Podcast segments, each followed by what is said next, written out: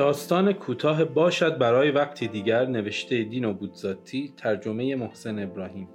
حدود ساعت ده چهل درصد در رخت خواب. ساعت یازده 20 درصد دیگر. 25 درصد دیگر حوالی نیمه شب. اما به نفعم از صبر کنم. ساعت دوازده 6 درصد دیگر. ساعت یک 5 درصد دیگر.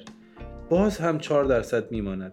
زنده هایی که نگاه می کنند حرف می زنند و حرکت می کنند چهار درصدی که تصمیم نمی گیرند و من با دستی بر حلقه در پوش سنگی و آن زیر زیر لوح سنگین احتمالا کافی است.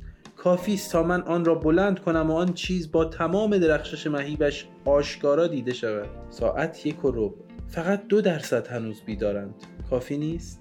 من باید در وسعت هستی تنها باشم. و همه بازماندگان مدفون در خواب سنگین کثیف ابدی آنگاه آری ای دست راست من عضلاتی نیرومند داشته باش. هی در پوش آرام آرام و زیر آن قار من من من با مهربان و دردمندترین های درونش مال شما هم. خانم ها آقایان اینها شوخی نیست. نور از آنجا خواهد آمد. نور. دلتنگی و زندگی همچون یک شعاع همچون یک موج همچون یک آفتاب همچون یک کلمه ای که به ذهنم نمی‌رسد که می‌روید نفس می‌کشد آواز می‌خواند همچون یک درخت یک رشته علف. اما کجاست آن منفور؟ آن جغد شومی که فرا می‌خواند به امید دیدار. ای دوستان باشد وقتی دیگر.